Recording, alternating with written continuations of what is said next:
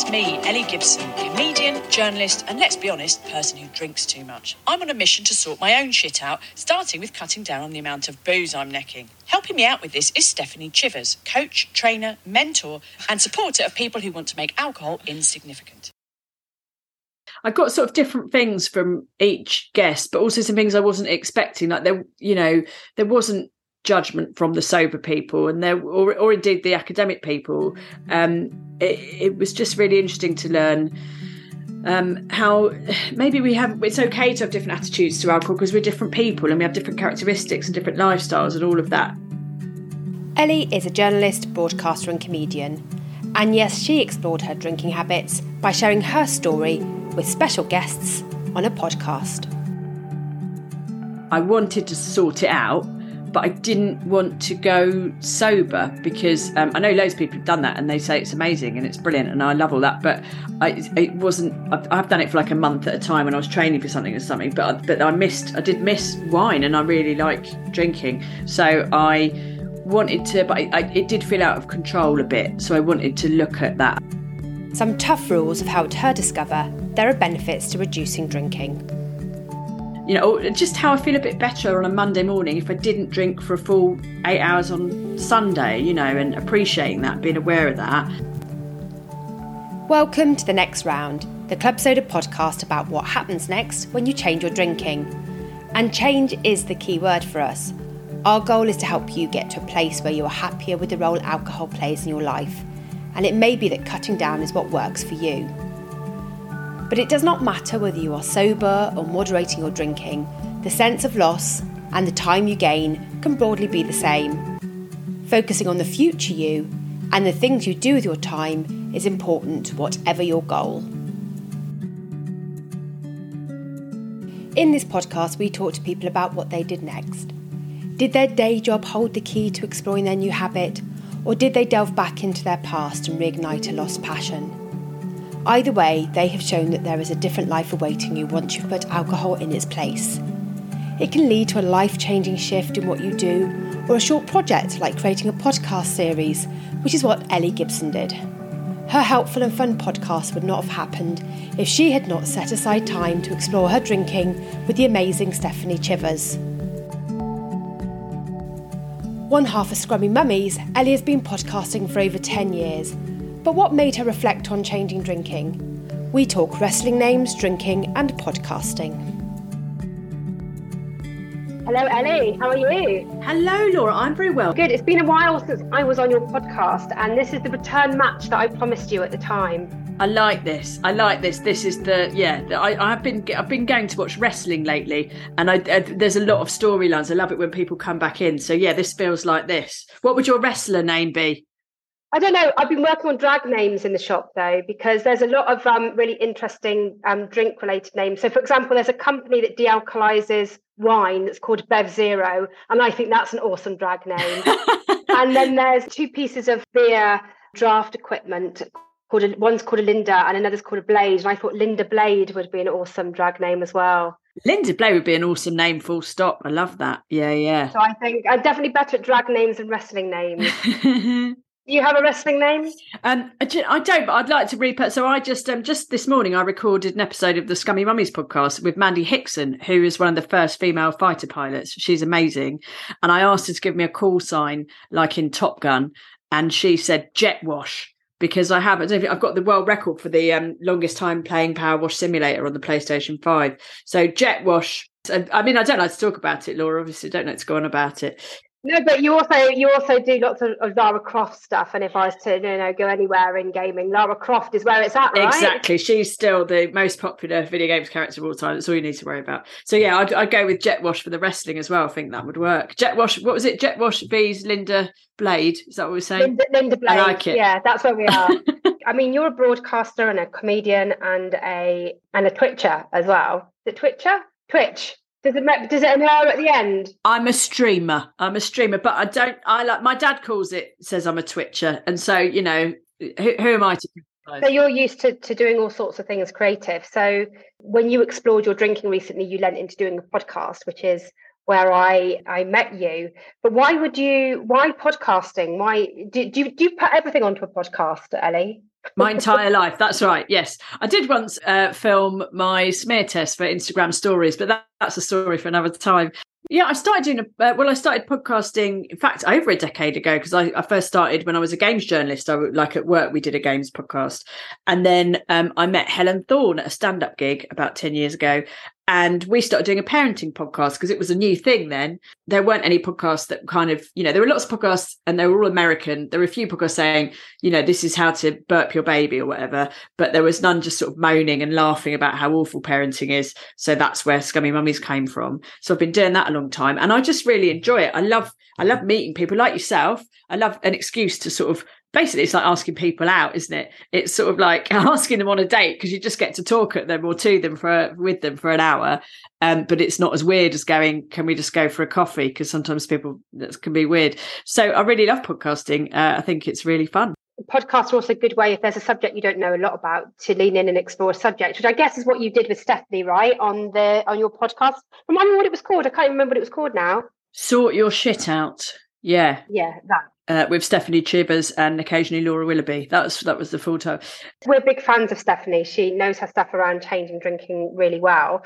Why did you decide to? Because for you, it was about exploring your drinking habits, wasn't it? Yes. So I started working with Stephanie, not with any sort of view to doing a podcast. I was basically, I was, I, me and my husband started drinking too much in lockdown. Um, not not a story I'm sure will be unfamiliar to many people. I wanted to sort it out but I didn't want to go sober because um, I know loads of people have done that and they say it's amazing and it's brilliant and I love all that. But I, it wasn't. I've, I've done it for like a month at a time when I was training for something or something. But but I missed. I did miss wine and I really like drinking. So I wanted to, but I, I, it did feel out of control a bit. So I wanted to look at that, and I did want to explore maybe should I go sober. I was aware that you know that might be an end result of working with Stephanie. I might decide to do that, but I wanted to. If I was going to do that, I wanted it to be a really informed decision. So anyway, so I did this thing with Stephanie where we had some one-on-one um, coaching sessions.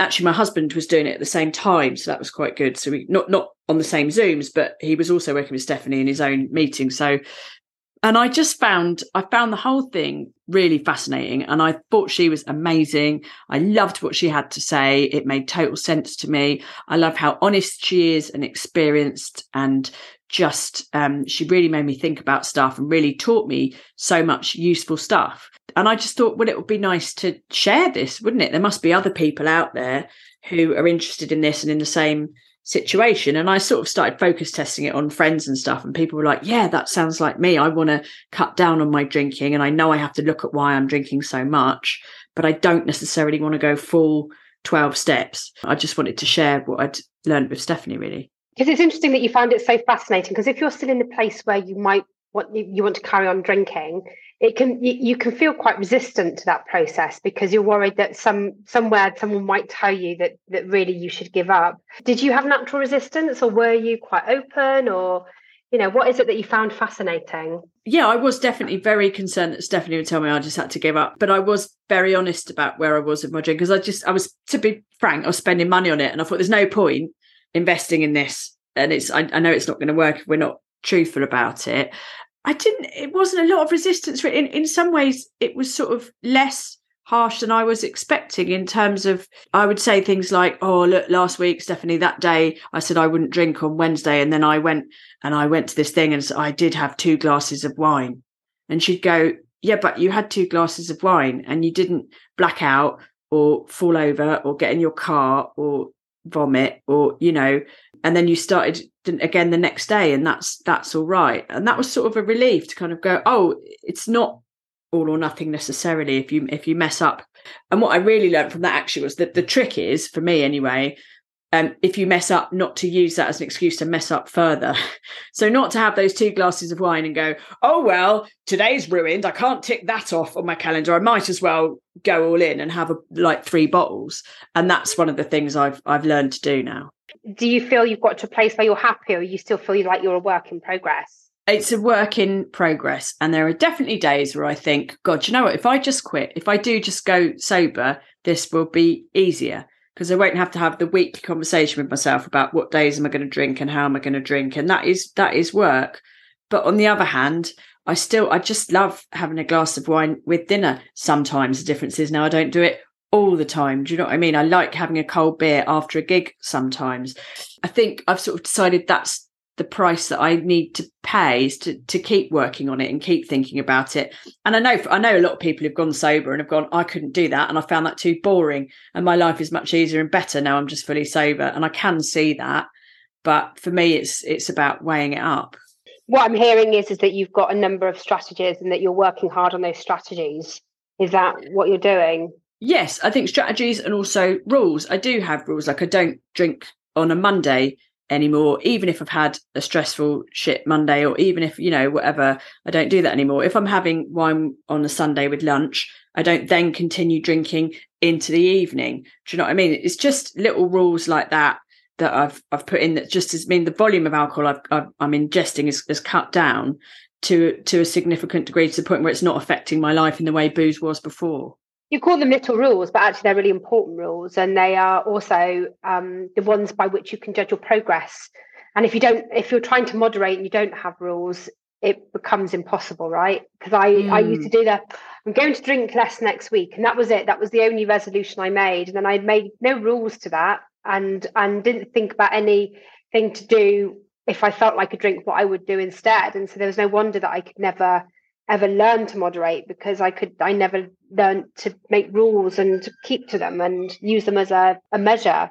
Yeah, yeah, I think I think that's it. I think that's rules is part of it, but also I think, um, I mean, the word mindful is bandied around all day long by everyone now, isn't it? But being more mindful and a of the of the benefits of not drinking, of appreciating how good I feel, you know, just how I feel a bit better on a Monday morning if I didn't drink for a full eight hours on Sunday, you know, and appreciating that, being aware of that.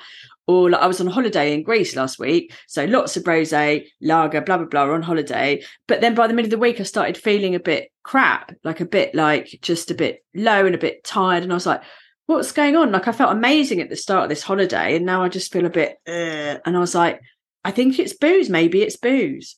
So I just um really, you know, I just went to bed early and didn't have anything to drink. And and guess what? I felt better the next day, unbelievably, Laura. You've no idea how the story's going to end. But that's what turns out. Turns out that drinking with lunch and dinner for like a period of days will make you feel a bit rubbish. And I know you might have made any excuse for anything else. Oh, well, it's it's the heat. And in my defense, though, in my defense, uh, younger me, like in my 20s, I could do that. I absolutely could go and did get pretty hammered every single day. I mean, I was back, I back, you know, it was, it was bonkers time. Um, and I didn't, I didn't feel it in the same way, but I'm not that person. I'm, I'm 45 now and, you know, my mental health is different. My body is, is different. Um, and I'm, I'm trying to be more conscious of that we're the biggest ge- drinking generation of women. You know, we we thought equality was smashing back the purple nasties at university in the same quantity as the boys. Well, and what you're saying basically, Laura, is that I'm a pioneer and a hero. That's what I'm hearing. What you're saying? No, no, I'm I'm slightly older than you, so I think I'm the pioneer and the hero. just saying. Just saying. All right. Everyone gets a medal for finishing the race. the, the, the, drinking race, terrible. And, and is your husband on this journey with you? Does that make it a bit easier? Are you both like, do you sit in the kitchen evening and go, oh, well, how many drinks have you had? And how did that work? And how did that feel? And what's your strategy? what's your rule? I mean, is this your new evening chatter? That's right. We don't have sex anymore, Laura. We just talk about drinking. Yeah. no, yeah, we are. We are. I would say we are doing it together. Well, yeah, it was it was an issue for him as well, which is why he worked with Stephanie. And I think we both have sort of ups and downs in that. And we've been talking recently about he struggles when I go on tour, when I go away on tour with the show, because he's here on his own and he's a bit bored. He hasn't got me judging him from the corner of the room. So he finds it a bit too easy to slip into, oh, I'll have another beer, you know, because normally I go to bed quite early and it's not that I make him go to bed with me, but when I'm here and there's two of us, we, we both find it easy to follow good habits. But then if I'm away on tour and he knows I'm having a curry after the show and a part of lager as well, and then that, as you as you know only too well, then that has a knock on effect, doesn't it? Because then you have two extra beers, and again, you may you're not going clubbing till four a.m., but the next day you just feel a bit crap, so you eat some crap food, and then you feel worse, and then you need another beer, and then so he's trying to break that cycle. So we do talk about it, and um, and the rule we have is that we're honest with each other, um, even if it's sort of ah, uh, yeah, I did have six pints last night when I said I wasn't going to, but then we talk about it, and I try not to be too judgy.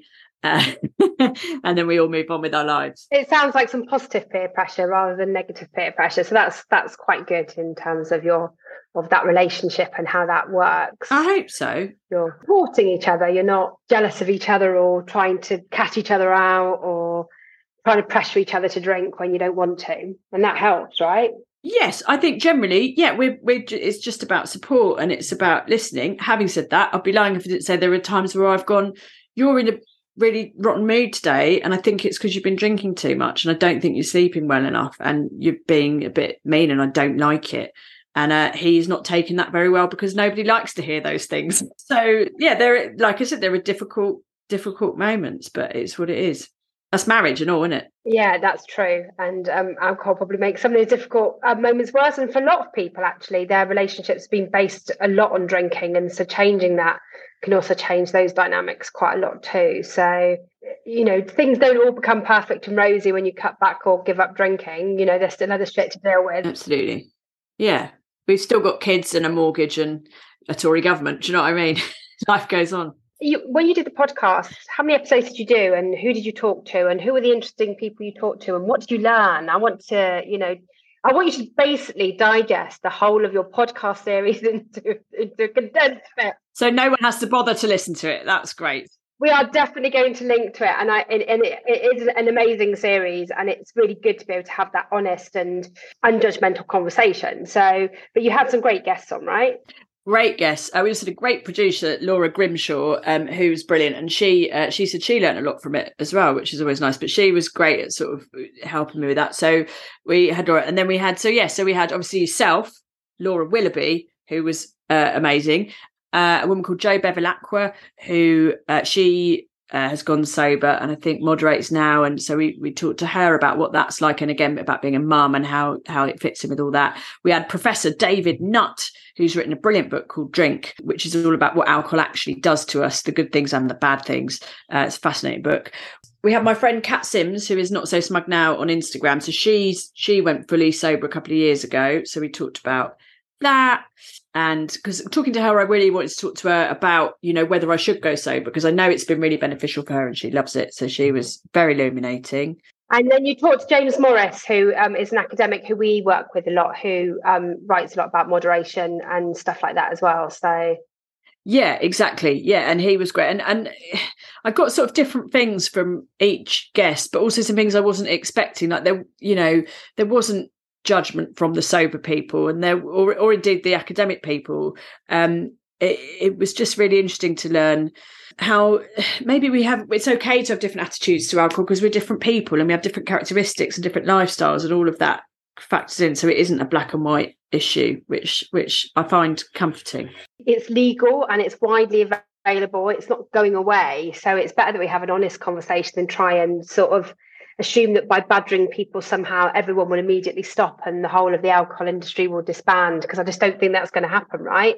It's um, same with all drugs for that matter, mm, but this, yeah. this is one that's that's legal and, and socially acceptable. We have to work out how we live with these with all sorts of substances that surround us that can alter our mind and change us in different ways.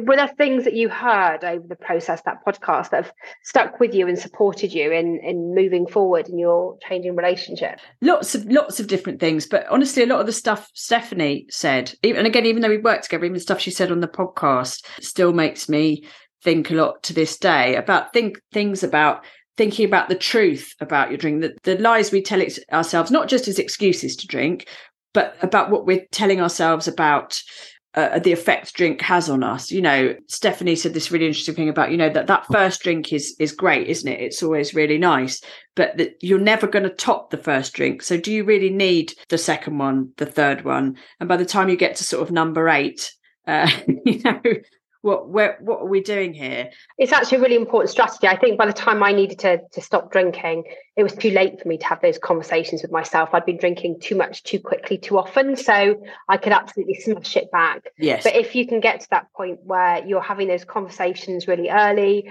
where you've learned to have two alcohol free drinks at the start of the evening so you can assess whether you do want to drink and all of those sorts of things if you can implement good habits early on then you can probably keep alcohol in its place a lot easier and a lot better. Totally. And I totally hear you. And I didn't want to go down that road. And I was very aware that that was a possibility. If I kept, if I had kept on drinking at the level I was drinking, I think I would have absolutely gone into proper, serious, like life ruining addiction. And that's one of the reasons I started talking to Stephanie because I didn't want to go down that road. And I'm sure that that would have happened. You saw the warning signs and you took action. And it's really difficult to sometimes do that because there's been a stigma around if you seek help, it must mean you've got a problem. And at the minute, a problem is you're an alcoholic or you're not. And there seems to be this invisible line, but that doesn't actually exist. That's not how it alcohol works. It's all very individual right? Yeah exactly exactly. It wasn't it wasn't affecting my job you know it wasn't affecting sort of generally my my ability to function on a day to day basis it, but it was making me a bit unhappy and a bit worried and i could see yeah i could see myself going down going down that path. So i was like well let's let's row back a bit. But i i completely understand that for some people it's just not and again i know i know people who are sober who are just like i, I couldn't do that. I couldn't have two or three drinks and then stop. You know, I've got a family member with ad- addiction now, and he he just can't. He cannot have a couple of pints, regardless of the situation. Family dinners, funerals, you know, football matches. He cannot stop after after two or three drinks. And I'm sure that would have happened to me if I'd carried on. Yes. Professor David Nutt's a bit of a hero of mine. And, you know, he's really good at all the science of it. Did he wake you up? Did he make you realize how much it affects your brain? Yeah, his book his book is amazing and to talk to as well. He was really amazing. Yeah, in terms of I mean, we all know that alcohol's bad for us, right? But to to actually read the statistics and read about things like breast cancer and all that stuff, and you kind of go, okay. And there's no, you know, he doesn't dress it up at all. But I love that he again he's also honest about that that drinking is nice um, for some of us um, and what what it does and I think it's good to be honest about that and to understand that because once you do, you can then start looking at well, where else can I get that from, right? Where else can I get that feeling? Because again, the price of that, if you're using alcohol to get that, is is quite high. So yeah, it's a really good way to put it. Actually, that the price of getting that feeling is is quite high on a personal level, and also, I also think the science helps when because we've got to combat a lot of magical thinking that's come from all sorts of cultural norms, like you know the idea that alcohol makes you happy or that you should uh, uh, drown your sorrows. All of these things that we've actually generationally been brought up with about alcohol that aren't true. They don't. It doesn't make you more creative. It really doesn't. I've I've written jokes while while drunk, and they are not funny jokes. They really does not make you more creative. I know that hundred percent. Yeah. Yeah, and it does. It doesn't actually deal with anxiety. It just feels there's some anxiety there in that moment, but it actually helps create more anxiety. And it doesn't help you sleep, right? And so what's your next series of sort my shit out or sort your shit out? Sort everyone's shit out. All the shit. All of it. sort sort every shit out and it's well i think uh, we're still working it out and we're working out the guests and all that stuff but i think it's going to be uh, about overwhelm and about burnout and about the mental load. And again, it comes back to when I started exploring my drinking with Stephanie and looking at why I drank. Um, one of the things that I realized was that, um, like, well, I would say pretty much every middle aged woman and probably person I know, I sort of have a list of stuff in my head all the time, right, that I have to do and I have to get done. And I can find it quite hard to relax because I can go and sit on the sofa and then my brain goes, but you haven't put a wash on and you haven't got the sausages out the freezer for tomorrow. And did you check to see if that Amazon package is behind the bin? And it does all that. Whereas when I, I drink, it it shuts that voice down. It does stop that voice. But but then of course through through the stuff I did with Stephanie, I realised that again, that that it's like anxiety, isn't it? It, it? it it shuts off the voice in that moment. And yes, right, you might have a pleasant evening watching the telly, but then the next morning the to-do list is still there. But now you have possibly a hangover and more anxiety and nothing's been done. I think it's really exciting that you picked a podcast to and to share that journey with people because I think it's a really powerful thing to do.